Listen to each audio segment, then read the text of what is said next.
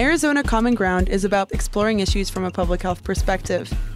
While recording and listening to this podcast, I hope to create an environment where we can challenge ourselves to listen intently, think openly, debate intelligently, and care endlessly. So thank you for listening in. Support for AZ Common Ground comes from the Western Region Public Health Training Center at the University of Arizona. Episode, we will be getting a behind the scenes look of the testimonial phase. Giving us the scoop is Greg, the Vice President of Government Relations for the Arizona Hospital and Healthcare Association, and Pele from Peacock Legal. In this episode, we explore what is a lobbyist, what is vote counting, and describe the significance of the numbers 16, 31, and 1. We inquire on what a slash and burn lobbyist is and what the benefits of having a presentation before a committee can do. In addition, we explore what makes an effective lobbyist and what makes an effective advocate. Let's go. I'm Deb Gullett. My name is Will Humble. Hi, this is Dr. Joe Gerald. I'm Cherie Stone. This is Dr. Laura Coco. Thank you for listening to AZ Common Ground. I would recommend spending the summer months and into the fall reaching out to your lawmakers to get to know them, and you have a little bit more time on your schedule to talk and take a deeper dive into issues.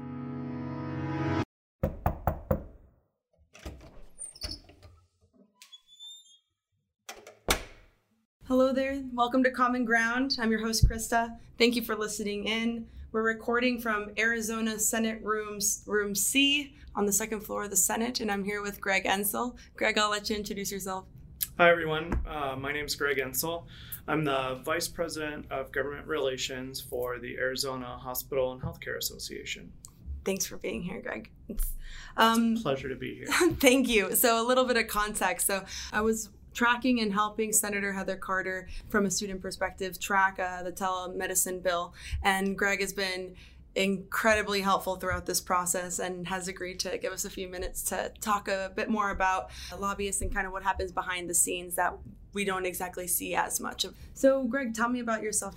Well, we are about to have our second child, and I'm hoping that we get through the final week of committees before that happens. Oh my uh, goodness. How because this year has been insane. It's been so hectic.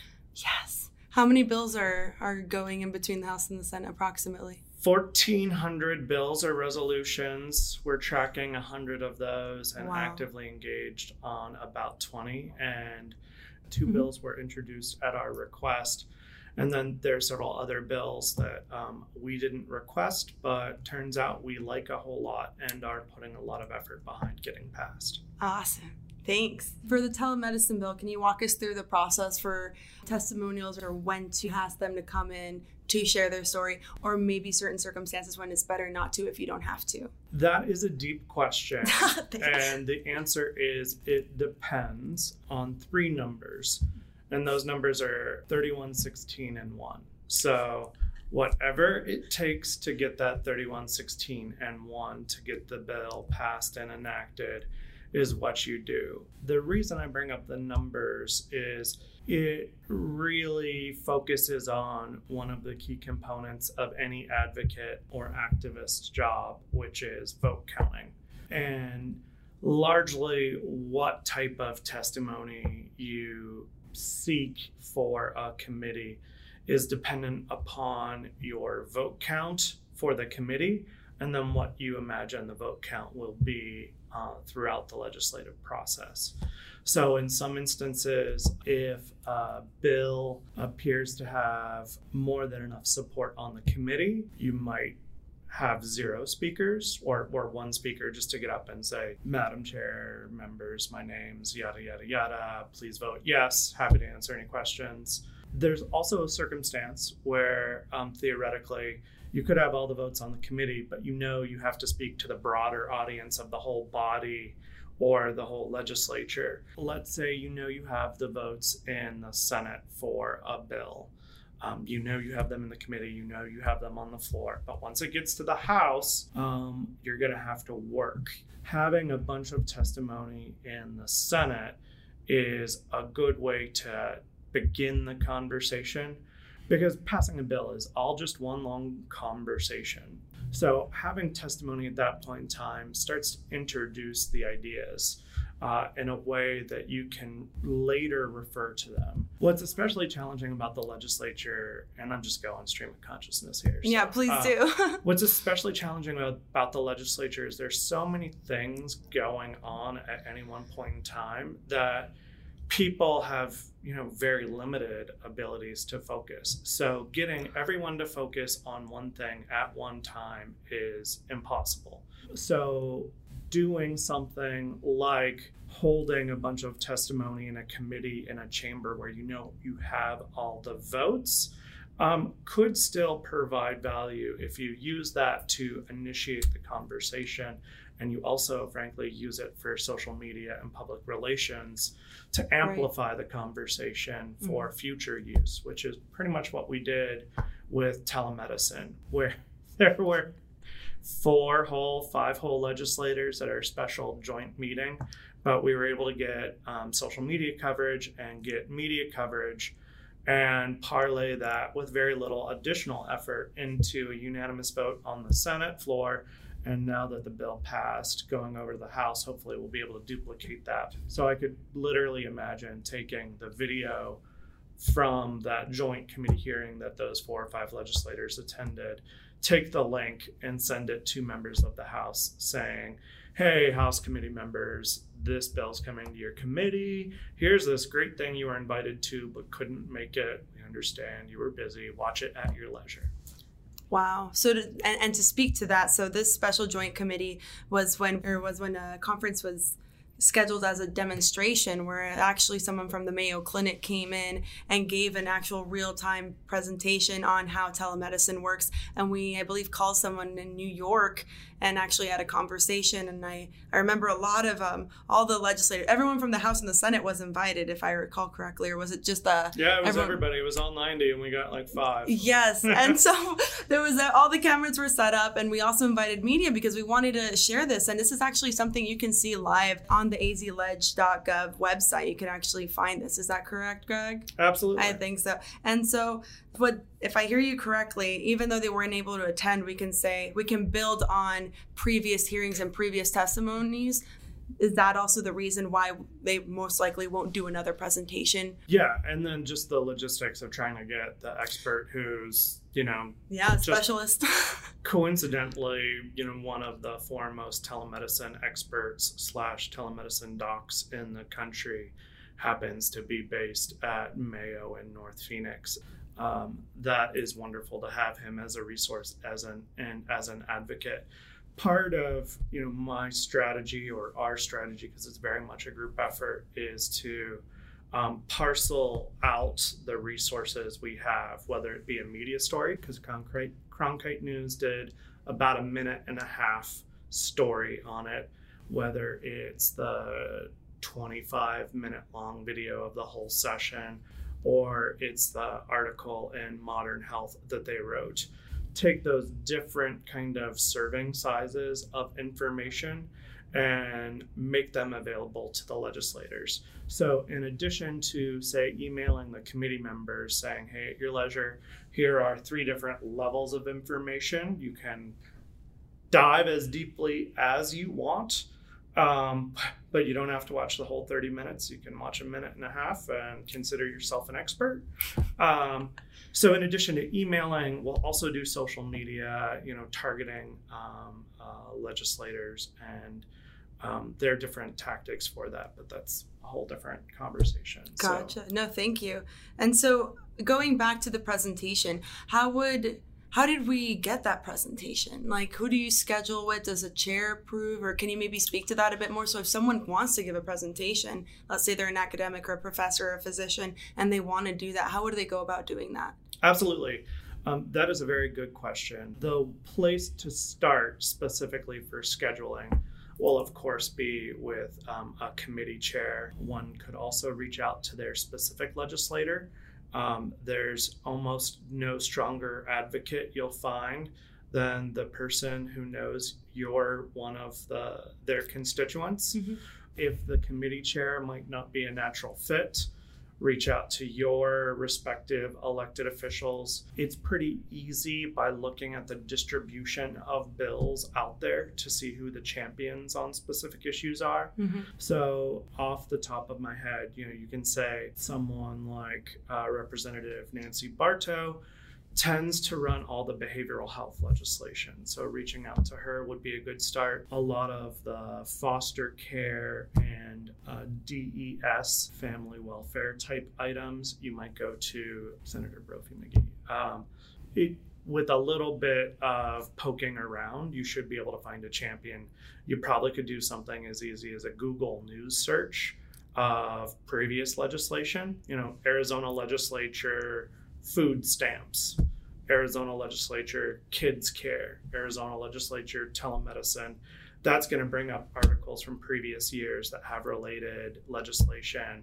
And then you'll be able to see, all right, you know, there was a bill in 2019 that was run by Senator Heather Carter and a bunch of other people. I can reach out to her or a bunch of other people also, another trick mm-hmm. is if you find a bill from previous years, go into the legislative website, pull up the bill on the bill search, and then click on the request to speak, and it'll show you who's signed in in the past. And I literally did that maybe three weeks ago on a bill from several years ago. Um, the issues started to creep back up. It was not immediately obvious who would be behind it. And so I looked at the RTS, and sure enough, this person spoke and called him up and said, Hey, can you tell me about where this came from? And boom, got all the information I needed.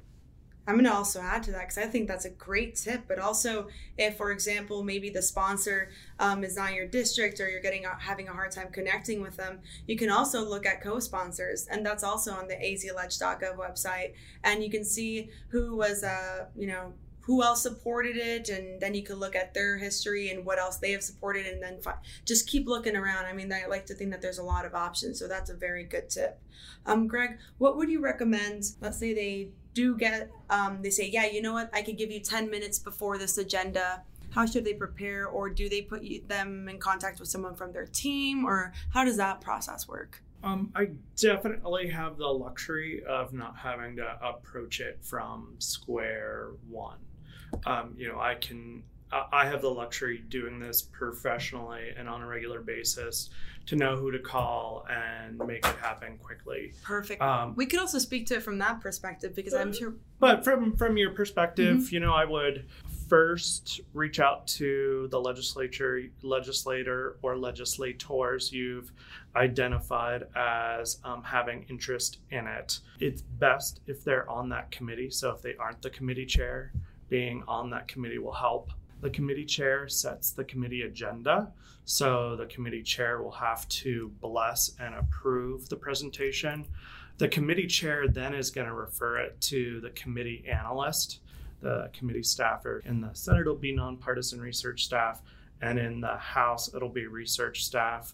The staff member will be the person you coordinate with. The most important thing, I think, when preparing a presentation is understanding your audience and tailoring it both per their level of understanding, interest, and then relevance. Um, because there's so many issues, people can only dedicate enough brain space to items that are the most pressing. I'll give you a perfect example. Please. Tuesday night, I was down here waiting for Senator Carter to come out of the Appropriations Committee for us to have a very important strategy conversation. There was another state legislator on the committee who was also very important I speak with. I texted and emailed them and said, Hey, can you step out in the hallway for a sec? There's something I need to talk to you about that's important and I know you care about. They came out into the hallway and they said, What bill is it? And I told them, and then they clarified, is that bill on this committee's agenda? And I said, no, but it's going to go to the floor in the next day or two. And they said, talk to me in a day or two because I can only think about what's on the committee agenda right now. Yes. Um, so any presentation that you give needs to be relevant to, to what how they're thinking about the world and the art uh, is figuring out how the issue you want to talk about can be framed in a way that they get the connection. Oh, this is relevant. You know, I might not really care about um, the scientific thresholds or the statistical threshold for herd immunity, but vaccinations now I'm interested. Ah, so uh, that's what you mean by the framing. Yeah, you got to you got to frame it in issues that that they can connect uh, with almost in a sense. Exactly. Yeah. Um, you also need to speak at a very basic level. Um, I wish I could take credit. I heard someone describe an individual once as saying that person is so smart that they're able to use their knowledge to lift everyone up rather than using their knowledge to push people down or like as a club.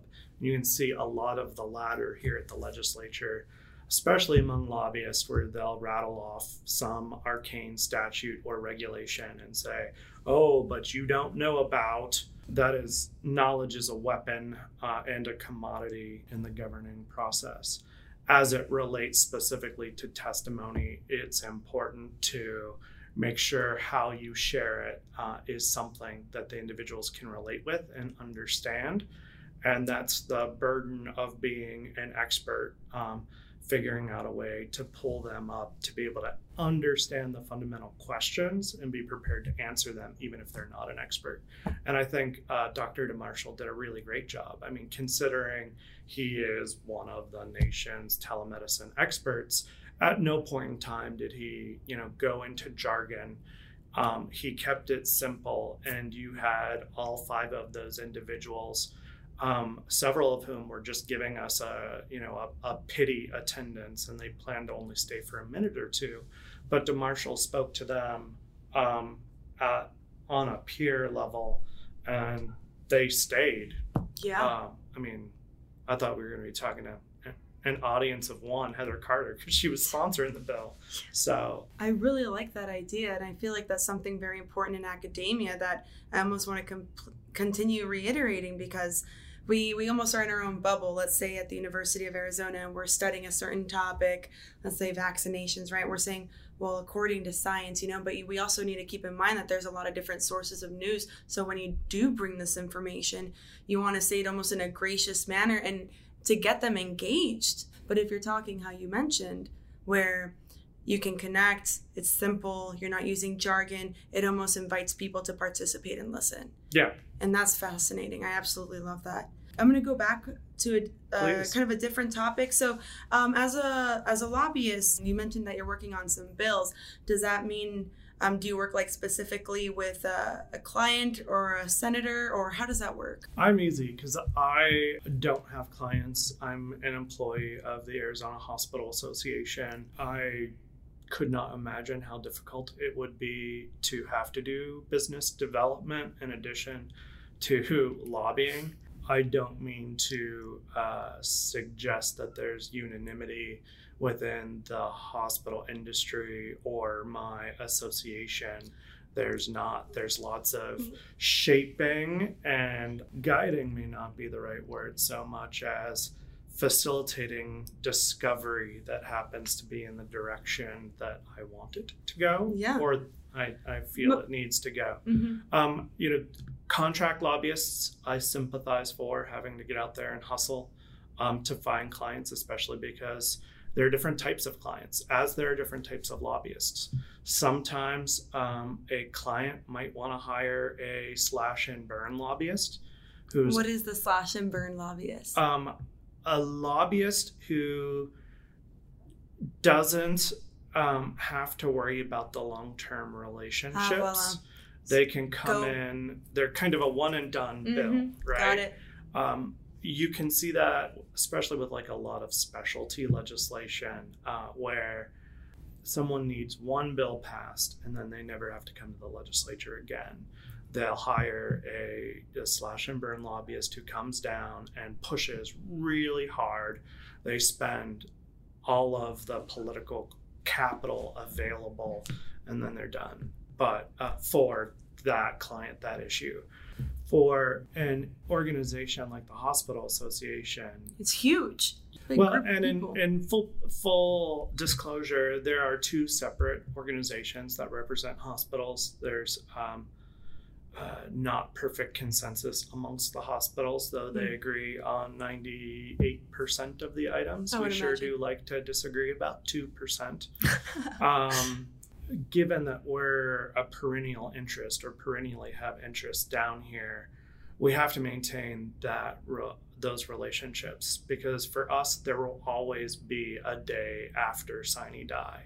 There'll always be next session, and we're always going to have to have the political capital or goodwill or credibility to be able to come back the next day and say, "Hey, I know I asked you, legislator."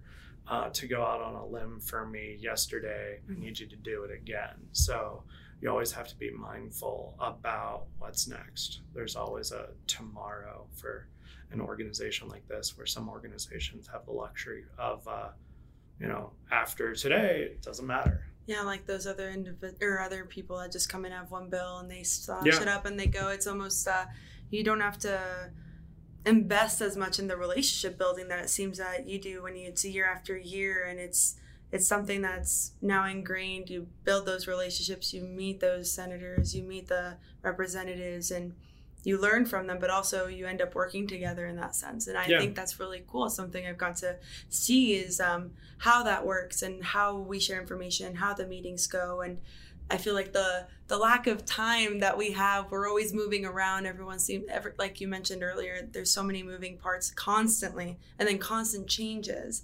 So that's very interesting. So let's go back to the telemedicine case studies. In the first hearing, can you walk me through it? part of understanding the kind of legislator mentality is that generally speaking, legislators are averse to conflict. Um, just like parents don't want to choose their favorite child, uh, legislators don't want to be forced to choose between interests um, or, or organizations, whatever the right word is. Mhm. Um, so, by and large, um, legislators, especially I would argue the better, better legislators, will put the onus on the stakeholders and say, stakeholders, you guys figure this out and bring me a solution you can both live with um, because I will not choose my favorite child to push that metaphor. Um, and so with telemedicine, the process began in November.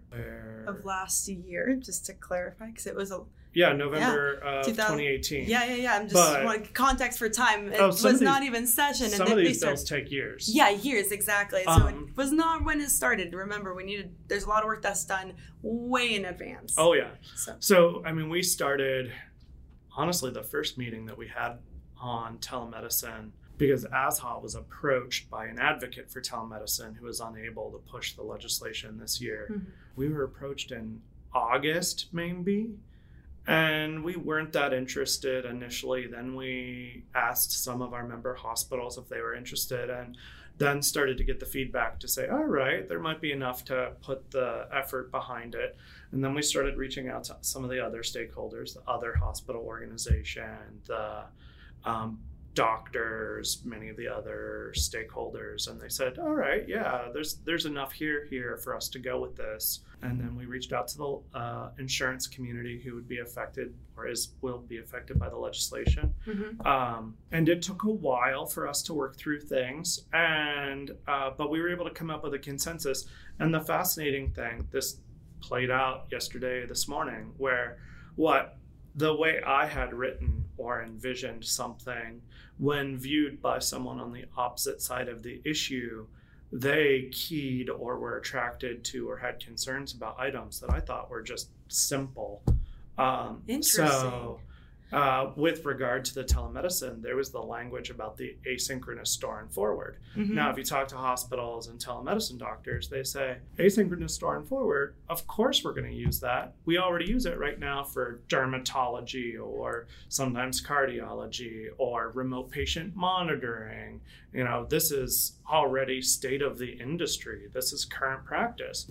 But when the insurers saw asynchronous store and forward, they thought, oh my God, what is this? This is a huge loophole those individuals who might just want to drive um, their revenue up will be able to bill us for all kinds of crazy stuff. We don't know what this is. And then it took a while for us to talk through what the intent was. And then they vetted it through their people. And they said, oh, all right, we do kind of, even though we didn't immediately recognize asynchronous store and forward, they're like, all right, we do understand that dermatology is, ra- radiology is very often done electronically. And once once we kind of clarified our intent on that, then asynchronous store and forward wasn't a problem. It's fantastic. So you gave almost had to do an educational component Yeah, to you have clarify. to learn together, I guess. Yeah, because I, I could understand that and you're saying, oh, is this a HIPAA violation or and, and what what is being meant by the asynchronous store and forward is when it's uh so when in telemedicine you're you know there's cameras and you're recording information and so that's kind of what they're talking about. So sometimes there's a lot of either terms that sound fancy or you know you're saying what does that even mean? And then you imagine the worst but through some clarification through education and through even doing a presentation as, mm-hmm. as was prepared we were able to answer all those questions and clarify any questions. So that was awesome. Is there anything you would like to share with us or any last touching pieces that you think are important for people that may want to learn more about you and your position or how they could help you Sure. Um, generally speaking, uh, and this is kind of more personal philosophy, um, but I'm always excited when I see members of our community, I mean that in the, the broadest possible terms, Mhm. um, here at the legislature, especially when there are subject matter experts who brave the legislature to share information with the intent of you know improving the community the state. I mean i, I think the the medicine for what ails democracy is is always or maybe almost always more democracy. Having more people engaged having more people in the dialogue frankly sometimes means more work for me but at the end of the day i think is what the founders of you know the nation and also the state intended you know a people's government. So subject matter experts uh, i will speak to the microphone. He's pointing to the microphone Yeah. saying subject matter experts please be involved. Please be involved absolutely. Um, and there are many organizations um, out there that have people like me in full-time part-time or volunteer capacities to be able to facilitate the process. Um, i'll share one final anecdote. I had a legislator criticize isn't the right word but be a little bit dismissive about a batch of um, form emails that i'd asked our hospital member employees to send. Uh, and they were kind of dismissive, saying, "Well, oh, you know, uh, a form email, you know, all they had to do was punch a couple buttons." And I said, uh-huh. "Well, Senator, you're right to be skeptical, but I can tell you, in our instance, a lot of those people do care about this, but they find it a bit intimidating to draft an email." Um, you know, to a legislator that they've never met before. And though they may care about the issue, they may not feel confident as an expert in the issue. And that just because it's a form email doesn't mean they don't care. It might mean that they're, you know, too overwhelmed to be able to demonstrate how much they care. So the interesting thing we worked through with that legislator, mm-hmm. she responded back to all of the individuals with a form email, just saying like, "Hey, thank you for your, you know, your interest." And then a number of people responded to her form emails with a, a real email, you know, Wow. one, one that they'd originally composed. Uh, full circle yeah and then it's it started the discussion on a person-to-person basis that that form email to form email was enough to increase the comfort level to have the the dialogue so awesome yeah Thank you. I appreciate it, Greg. And I'm going to add one last thing. If you do call or send an email during my time here, I've noticed that sometimes people forget to mention what exact bill they're speaking about. So if you are reaching out and you are wanting to get involved and send that email, make sure you know which bill it is. That way they know they could track it. And then you say if you're for or against. And I see, Greg, is there anything you want oh to yeah add to no that? No, here's the perfect thing Yes. dear senator blank Mhm. as a voter in your district i'm writing to ask you to support oppose whatever blank issue in senate bill 1234 Voila. There you got it, ladies and gents. Thank you so much for your time, Greg. I truly appreciate it. It was awesome.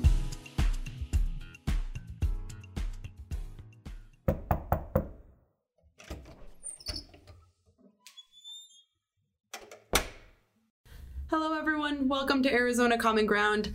I am your host, Krista, and I am here with Pele. Pele, thank you so much for your time. Can you introduce yourself to our audience? Yes. Hi, I'm Pele Fisher. I am the principal of Peacock Legal. I'm an attorney lobbyist and work primarily in the health industry.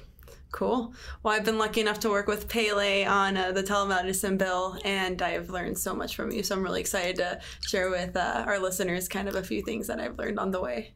So, Great. Um, can you tell me, because you and I spoke before, but you mentioned you had time working as a policy analyst. Can you maybe tell us what the buildup was in your career to lead to that, and then how that got you to where you are now? Yeah, so I started my career uh, working in DC. So I worked in a senator's office in Washington, DC. And how old were you, if you don't mind me asking? I was my mid 20s at a law school. Okay, cool. I have always loved policy and been fairly involved in politics. And so, really wanted to go to DC. And I love my time in DC, but really wanted to end up back in Arizona. And when I came back to Arizona, I first pursued more of a traditional legal path, working um, in a firm. And then I ended up as a um, senior ta- staff attorney and policy advisor in the Arizona House of Representatives. Huh. Is, did you know people in the legislature, or how did you kind of get your foot in the door there? I uh, was professional acquaintances with quite a few people that work down here. Mm-hmm. Yeah. Once you work in Washington or in you know state government, you start getting those networking circles going on, right? Exactly. Yeah, Exactly. that makes sense. Well, thank you. Can you maybe tell us what is a lobbyist? Um, from my perspective, an lobbyist is really an advocate and an educator. We or I really work hard with policymakers to educate them about how a piece of legislation or policy will really have impacts and how it will really implement in the real world. And so we really try to be that um, conduit between the policymakers and the real world constituents that a certain piece of legislation will affect. So, really trying to educate policymakers on how a piece of legislation will positively or negatively affect their client, and then really advocate for a best case scenario for our client. Gotcha. So let's use a real world example. Let's talk about the telemedicine bill. So SB 1089. As a lobbyist, can you explain the importance of early engagement? So before session. I find that engagement with stakeholders, government officials, policymakers, all that is critically important um, and critically important to do it early because a lot of times, not in every case, but in a lot of times, you can get around the table, talk about a problem, find a solution, and bring it to the legislature um, instead of getting in a huge fight down here. Sometimes it always, sometimes it's an issue that people are always going to be black or white on. Yeah. But a lot of times, a lot of the bills really can be worked through the minutia on up front, get consensus and buy-in and deal with a lot of the issues before it's brought to the legislature. So, in the telemedicine bill, well, for one, there's been ongoing discussions about telemedicine since we first passed our telemedicine statutes, because Arizona, like unlike any other state, has had this delineated list of services that would be covered. So, year after year, we come back to talk about something else that needs to be added to that list. And so, it's been this ongoing conversation. Um, but leading up to this session and the telemedicine bill, we really engaged, you know, all the healthcare provider stakeholders, the insurers, the regulators early to talk about really getting our telemedicine statutes in line with the rest of the country and really talk about parity coverage. If something's covered in person, it needs to be covered via telemedicine through um, an individual's commercial insurance. That's ultimately what the bill ended up doing. There were other things on the table at the beginning that, you know, we had to kind of take off the table in order narrow to the move, focus. yeah, narrow the focus in order to get get consensus to have a bill move forward this year. So, for example, you know, we limited it to the more of the commercial health plans, and we also uh, took payment parity off the table for now. What do you mean by took off payment parity off the table? The beginning of uh, the discussion around telemedicine was really that um, we should have coverage parity and payment parity so that providers are reimbursed at the same level as an in person visit. But in negotiations and discussions with the insurer, um, we limited the focus of this bill to coverage parity. Got it. So it'll cover it, but they don't have to pay for it. They have to pay for it, but not at the same amount that they would cover an in person visit. So they can set their own rates for the telemedicine Got it. services. And what was it like trying to get? How do you get all those people in a room? Well, luckily, I've worked in the healthcare space for quite a while, so you know the people that you need to get in the room. And I think that they appreciate being engaged early and having these conversations and hammering out the specific language of a bill so that they're not just blindside in come session when people file a bill mm-hmm. rather than like having that upfront work and conversations happen. Can I just repeat something you mentioned that I think was really important? The as you mentioned the language before, like working on that together, and I feel that that that's very important for our listeners to understand because let's say you have an idea and you're working on the language and you're saying this is going to be a great bill, you know, it's going to help these people, you know, you have it figured out to the extent that you think is necessary, but the importance of bringing other stakeholders and other people that are going to be affected to the table is also opening it to say what else might happen that we might not have thought of. And then by doing this with enough time it gives you that time frame before session starts to kind of hatch out those things as you mentioned. So i'm really glad you mentioned that. Yeah, exactly. And so many of the issues are in the details of the specific words used. And one asynchronous word, store and forward yes, you know, certain words can destroy things when that might not be. You're just trying to capture a concept, Mhm. but someone that is implementing it or going to be affected by that law, those specific words can really matter. And so making sure that everyone gets as comfortable as they can with the specific bill language goes a long way beyond getting everyone on board with just the concept. Yeah. So I'm gonna kind of switch gears really quick because I was very interested when I first started my internship here, is seeing who everyone in the room is and who everyone outside of the room is. So, for example, if I'm in the House of Representatives and there's that long hallway, and you go outside of hearing room like three, let's say, who are all the people outside on their phone? Are all of those lobbyists? All the people on their phones calling, talking? You have a- mix of things. Uh, you have the lobbyists, and then you have the representatives from all the different departments, agencies, counties, cities, and then you have there's also a lot of interns that are running around because um, there's not only the interns that work directly in the House and the Senate and the pages, but then all the agencies and a lot of lobbyists and um, a lot of corporations and government affairs people have interns too. So, and then you have just everyday constituents that care about certain bills that come down uh, to show their support or opposition to a bill. Um, but the core group of people that you see in there day in and day out are kind of the lobbyists, the government affairs folks, the interns, and people that are down it, day in and day out, the same faces. Understood. That and and once you come up here, if you do do an internship, you'll you'll start recognizing the same people. And that was a great segue, actually. So I'm still learning, and I, who is the Goldwater Institute? Because that is who sponsored the anti-vaccination bills. And I was just curious. Can you tell me about them? Yeah, but I don't. I don't think that they were in on the vax. Were they on the on the vax anti-vaccination Yeah. So bills? they so from what I hear is they they sponsored it or they helped Nancy Barto, Oh. um, Representative Barto, and um, I was just curious because I had never. I mean, I'm like I said, I'm still a baby. I'm figuring Yeah. out what's going on in the political arena, but I was just fascinated that they had such incredible support from someone that's a chair, and then that they were able to like give a presentation. And I remember sitting through that, and my public health inside Yeah. was like cringing. Churning. Yeah.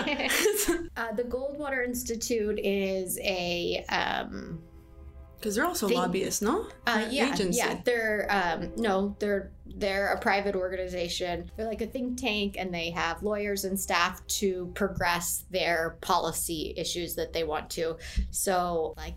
The ACLU has their agenda and their policies that they push forward, whether they're legislatively or legally.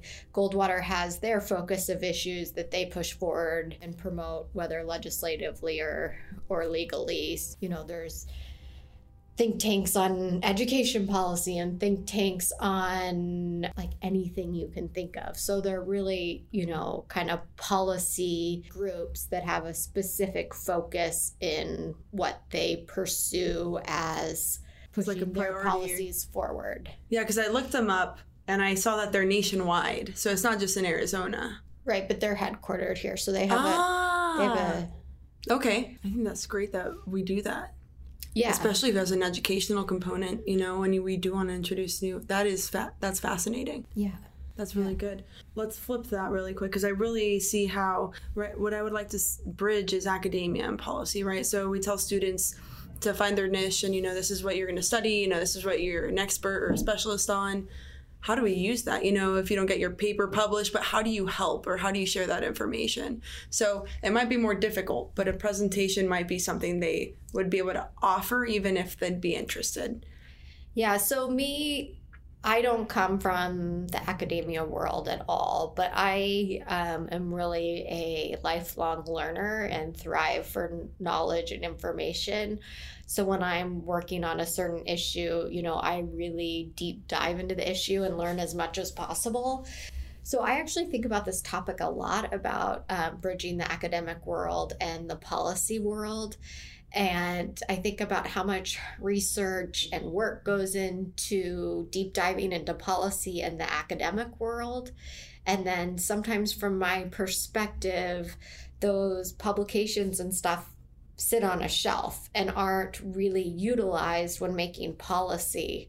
And so I think that we really need to think more about how we can bridge that gap. I think it's going to um, involve a number of things. One, thinking about how those articles are written so they're a little bit more digestible for policymakers and or you know summaries abstracts highlights of them that really can be better processed into policy making and then really figuring out how to break down the silos or the four walls of the academic world once they do all this in-depth research and connecting it with policymakers.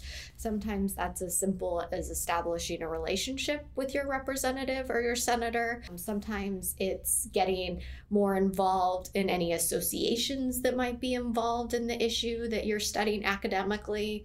Sometimes it's finding that connection um, to take what you've learned in your research and have it affect policy.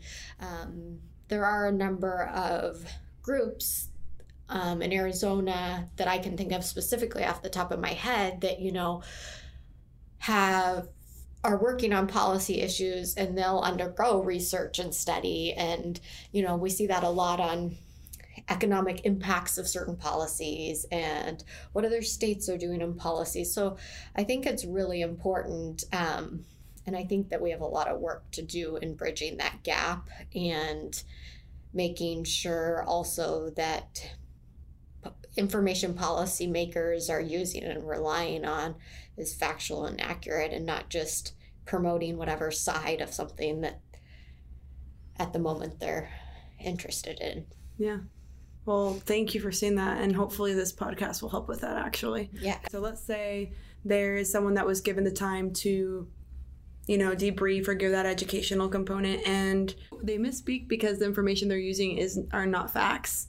And this woman, God bless her heart, you know, she went in, she was giving information, and I, you could tell she's just there. Talking about the vaccine. Yeah, the vaccine. Hearing. Yeah, the hearing. And there's a few things I was saying, well, that's wrong, that's wrong, that's wrong. But you can't just stand up and say that. So, what can we do as public health professionals? Because, in our sense, it's our duty to share unbiased health evidence. And so, how can we do that on when we are listening to vaccination exemptions and at, that's one side and we're trying to understand where the parents are coming from. And on the other side we're like well what about public health and what all the facts have told us? How do we how do we appropriately bring that to the table? Um, as public health professionals Yes. or interested students. Well i think th- there's a couple ways. Um, first i'll talk specifically about the bill and then maybe i'll talk a little bit generally Go. so when it comes to some of the specific legislation that wouldn't be uh, moving forward public health priorities. There's our RTS system at the legislature, which is the request to speak, and it just requires you to come to the Capitol one time to log in, and then you have an account set up. And that allows you, when bills are being heard in committee, as a private citizen or as a lobbyist or whatever, to sign to sign into the system and register if you are um, for or opposed to a bill and you can add some comments about how you feel that way. I think that that is becoming a more critical and important part of the process and over my tenure at the capitol i've seen that become more and more important. Um, it used to just be one lobbyist standing up giving their you know opinion more of that grassroots campaigns of private citizens really engaging in the process um, is is has a lot of weight down here. So the rts system um, establishing relationships again with your representatives and or your senators um, in order to give them your perspective on it. Um, a lot of the members are really good at reading their constituent emails and registering and tracking if people are for or against things. One of my tips on that is do it before you're really trying to impose the outcome of a bill. So, the interim, when we're out of session, is a great time to call up your member and be like, you know, I'm just an active citizen. I'm a public health guru. I would love to just meet you and kind of talk to you about some of the things that I do. And it's amazing how just one little meeting like that, like a coffee with your member, could can establish a long-term relationship. They remember, oh my goodness, that student or that professional met me and we were talking about this. Now a bill's up about this. I need to connect back with them. Or if you connect back with them to then say, I really want you to vote for or against this, they have a name with the face, they have an established you know relationship. Um, so i think that's critically important as individuals. Um, i'm trying to think emailing your members even if you don't have a relationship with them that's really important. And then i think a critical piece that's really important that um, i think needs to really stay on the forefront of young professionals minds is joining associations and groups that promote causes they believe in. For some reason, I'm not sure how that's going to play out with younger professionals and students coming out into the workforce. Example. Like the Public Health Association. Mhm. Um, I think that everyone that is, you know, in the public health colleges and pursuing a degree in public health and um, in careers in public health, being a part of the Public Health Association is a great way to get information about what's going on, to voice your opinion, because they advocate for public health. It's like adding your voice Yeah. on to make it louder. Yeah. You know, doctors have a medical association, nurses have a nursing association. If you're really interested in environmental issues, there's groups that do that because collectively you can put your voices together. They have policy experts and attorneys to help move things forward or help you find a path to solving a solution out there. So I think that's something really important that that people should consider. Yeah, no, I think that's great. And I'm going to refer everyone that's listening, if you do want to hear more about this, there is testimonials from a public health perspective, and we actually get to speak with Director of AzPHA, Will Humble. So definitely check out that episode if you are interested in hearing more about associations, because that I'm a is board so member important. too. Oh, there you Yeah. go. There's another plug. That's fantastic. Well, I'm going to kind of ask a little bit more about, for again, the presentation. So, what could I have done as I'm sitting in this room cringing and listening to, you know, things being said, but they're not facts? Is is there any way to fix that? Well, so when you sign into the RTS system, you can sign in um, wanting to speak if you can physically be present at the committee. Um, you know, it becomes, for an example, at the vaccines hearing, um, it becomes difficult when there are a ton of people signed in because the chairman ultimately has to start limiting time because they've got to mm-hmm. go home at some point. Yeah, yeah, yeah. And, you know, it's just part of the process that the chairman has the discretion to kind of handle the committees that they want to. Um, so there is giving direct testimony in the committee hearing, you know, to clear something up or put forward your position on something. There's also just kind of the engagement things that we talked about yeah. before, following up with emails like, I heard this and that is factually incorrect, and really getting those factual responses and advocacy message beyond the committee hearing and working through associations again. So it's all related to what we just talked about. Would another strategy be if it has to go through a different committee to try to let's say you're you spoke with a chairwoman or chairperson of a certain committee and you know they don't really want to offer that time or you know they say no to the presentation which is totally makes sense you know because they have the discretion to say yes or no. So then should we maybe see what other committees that the bill will be heard in and maybe try to give a presentation later and just to clear things up, or are you saying just testimony is kind of the best way? Um, if a committee is double assigned, or if a bill is double assigned to the other committee, that that's a good idea. Um, one major thing I forgot to mention that I think is more and more important is both traditional media and social media. You know, I on the vaccine stuff uh, specifically, you have seen a lot of media attention brought forward to where our current vaccination rates in Arizona are, how they're compared to the rest of the country, some of, you know, the outbreaks and potential outbreaks and how that affects herd immunity and all that. Um, and social media you know i think we talked briefly earlier on about kind of that grassroots efforts going on. And i think policymakers are watching and responding more and more to that social media input? And are they getting bombarded with people that are in support of something or opposed to something Thank you. That makes a lot of sense. So we do need to kind of strategize. See if you can't come to Phoenix, you know, use the RTS system to give testimonial. If you can't, still use the RTS system, sign in for or against, establish a relationship, use social media to bring awareness around the issue. So those are some things that we can do. So just for my last couple questions, um, I have a question, but I'm not going to ask you because I'm too embarrassed. So I'll skip to the next one. Um, you can ask me. I was going to say, who pays you?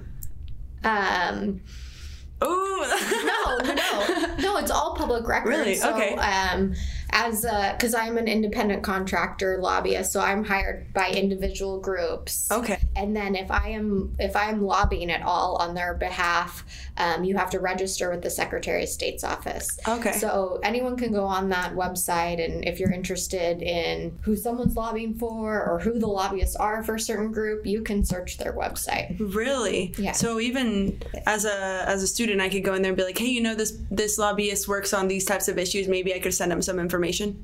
Yeah. Huh. Where yeah. in where can I find this? Um, if you go to the Secretary of State's office mm-hmm. under the lobbyist records, you can search the lobbyist records. That's awesome. Yeah. That is so cool. Yeah. I can't believe I didn't know yeah. that. and I mean, I, I don't only do lobbying, I do other legal work.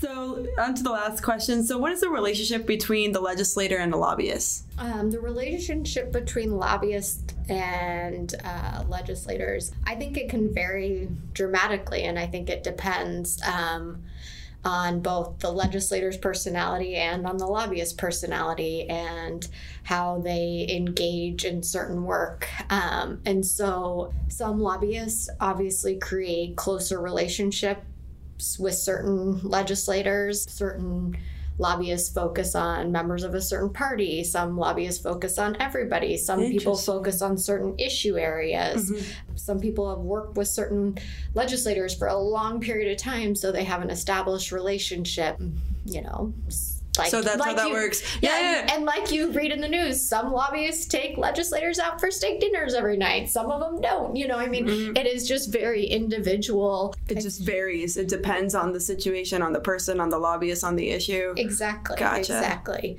And I think one of the things, you know, lobbyists kind of get you know, a bad name in the public sphere.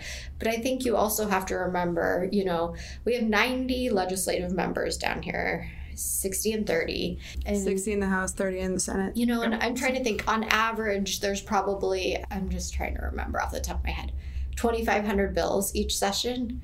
So each of those nine, what each of those 90 members cannot become an expert on 2,500 bills. And also, those 2,500 bills can be dealing with healthcare to agriculture to commerce to the color blue to you know i mean like you name it they could be yeah. dealing with anything and then you think of those legislators their background can be that they have exposure to the healthcare community that they know nothing about the healthcare system except for what they've personally experienced. Um, they could come from a strong real estate background or a strong um, education background you know so the knowledge they bring to being in office and then the vast majority of bills. And it's almost like any profession you have to figure out who your experts are and who you can rely on and who you can trust. But really lobbyists really are a critical piece in helping educate understand what is going on with those mass amounts of bills that are down here. And legislators also have to take that information and sort through it to figure yeah. out like they're obviously advocating for something. I'm trying to get knowledge on it. Our staff at our capitol is awesome, but it's very limited and the experience on the staff level can vary a lot. Mm-hmm. Staffing can change based on leadership and this and that. And, you know, unlike a lot of other states, we don't have a policy advisor for every member. But in my opinion, a lot of really good lobbyists will go to a member explain the bill, tell them what's good, tell them what's bad, and like why they're taking the position they are. Mm. So, very factual, but then advocating for their client's position and explaining why that's their client's position, what the opposition or what the, you know, the other side will say and why your position's best. So, really being you know, an educator and helping sort through the massive amount of information that members get bombarded with. And that's why you say I do deep dives because literally that is what you have to do for almost every issue that a that a client comes to you with. Yeah, you have to know the in and out, how's what you know repercussions are, how it could be implemented, how to be prepared, who to bring to the table. Holy cow, that's a lot. yeah. Thank you so much for your time. No. Is there anything you want to tell the listeners before you jet out? I really hope that all this information you're learning sparks an interest in you of really to find your niche of how you can be involved. It's just so important that we have better involvement in our process. Like, if you don't, please don't tell me, but if you don't vote, go register to vote, vote, vote in our primaries, do some research into our candidates and make sure you're voting for someone that you think is going to be a good representative for you.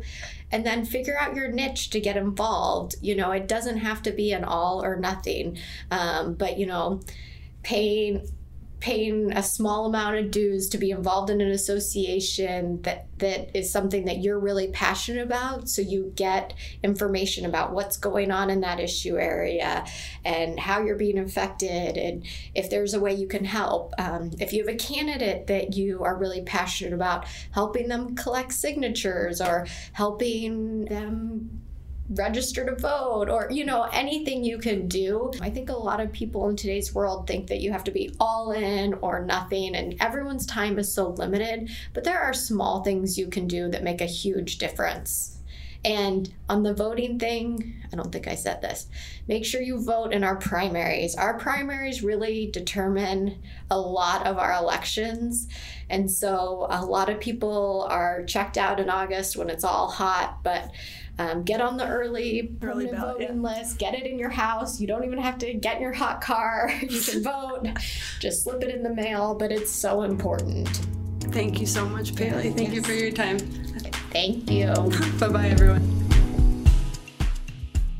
Just in time for a quick recap. So, we learned that one of the key components of an advocate's job is vote counting. Vote counting is where the special numbers 16, 31, and 1 come from. This meaning you need the majority of votes in each chamber. There are 30 senators and 60 representatives. Therefore, you need 16 votes in the Senate and 31 votes in the House of Representatives, and then the one comes from the one and only state governor. From there, the type of testimony depends on the vote count. We learned that testimonials can be used to initiate conversation. In addition, we can use presentations to not only initiate conversation, but to answer any questions or concerns. And this can also help with public relations, especially when you bring in media coverage. Some great tips mentioned were to parcel out the resources that you have. So, if you have a media story, social media, if you want to target certain legislators, make sure to take serving sizes of information and share them adequately. Another tip was to plan ahead and see who will most likely support or oppose your issue. This can be done by looking up a bill from the past and looking to see who has signed up in the request to speak system for or against the bill. We also learned that in order to give an educational presentation, the committee chairperson must approve it. From that moment on, you will work with support staff to set up the logistics. When you're giving your educational presentation, understand your audience and tailor it per their level of understanding and relevance. We also learned that there's different types of lobbyists as there are different types of clients. And we learned that a slash and burn lobbyist doesn't really care about burning bridges because they are a slash and burn lobbyist. They come and go like the wind. One thing that we need to remember in academia is that when we work and we create articles that are written so well, we also need to create them in a manner that is digestible for policymakers and or make summaries, abstracts, or highlights that can be better processed for policymaking. Most importantly, we learn to lift each other up and speak to the audience on a peer level, because that is the best way to find common ground. Next on Arizona Common Ground. The reason that you need to do it is because you don't want to do it. Because you, you have to get out of your comfort zone on stuff. Just thinking that through about how you frame your your legislation or your advocacy goal is really important.